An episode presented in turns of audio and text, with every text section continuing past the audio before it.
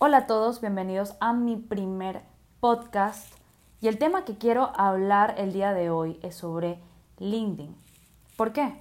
Ya yo he comentado sobre LinkedIn anteriormente y ya he hablado de este tema en mis publicaciones.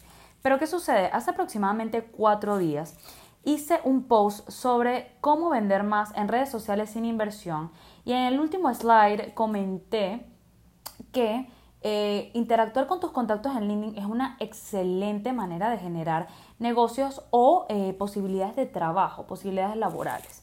Mucha gente me escribió y me dijo, mira, yo la verdad, Rebeca, o sea, no se me da muy bien LinkedIn, no sé cómo utilizar bien esta red social, eh, siento que es como difícil y realmente te invito a que la utilices porque no es nada difícil.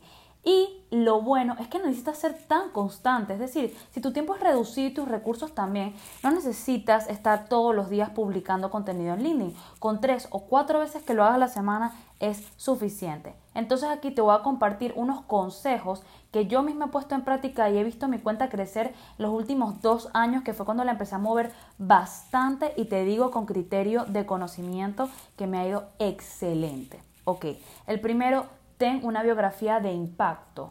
¿Por qué?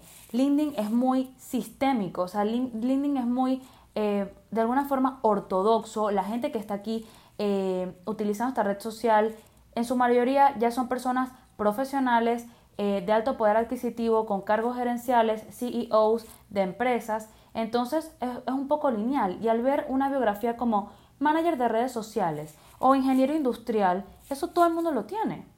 Pero si tú pones apasionada de las redes sociales y amante desde hace siete años de la creación de contenido o algo que enganche, ¿qué pasa? Cuando alguien busque un reclutador, ya sea un reclutador o una persona que quiere contratar servicios de marketing digital, le va a llamar la atención porque es algo diferenciador.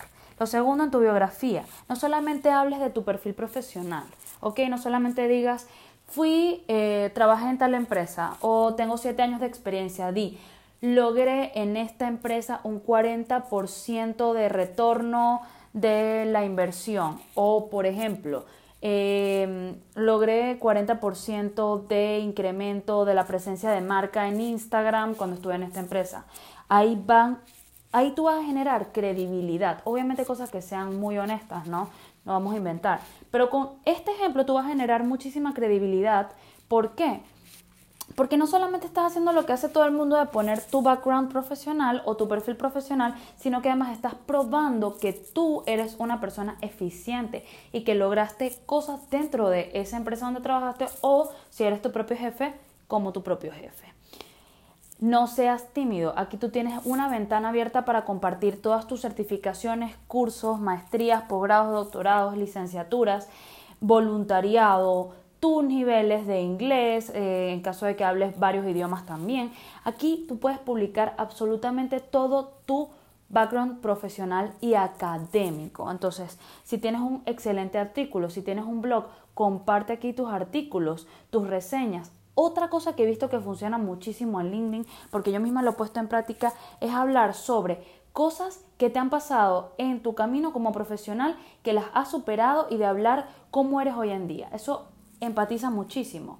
¿Y que Yo soy partidaria de que hay que humanizar las redes. Empezamos a humanizar las redes. También en LinkedIn, aunque es una red muy profesional y muy eh, de un esquema bastante ortodoxo y bastante ya de personas mayores, seamos empáticos, ¿no? O sea, seamos personas que eh, compartamos nuestra trayectoria. Si nos despidieron, hablemos de eso y de cómo lo superamos y cómo ahora somos mejores. Créeme que eso va a enganchar muchísimo y va a generar interacción con tus, eh, con tus potenciales reclutadores o personas que les quieren vender tu producto o servicio. Interactúa, comenta en cuentas de tu interés, comparte. Comparte artículos que te gusten, ponles tú mismo una biografía descriptiva, como hoy les comparto este artículo, que me llamó bastante la atención por la densidad de la información que tiene. Entonces, esos son unos truquitos esenciales, por supuesto, cuidar la foto, que sea algo muy profesional, por favor, nada de cosas escotadas, hombres, por favor, vestidos de forma elegante. Esta es nuestra nueva hoja de vida. Así que tratemos de cuidarla como tal. Y muchísimas gracias por haber escuchado este podcast, mi primer podcast. Te pido que por favor lo compartas con personas que sabes que le pueden servir esta información y que lo guardes para verlo, para escucharlo más tarde. Un beso y abrazo enorme.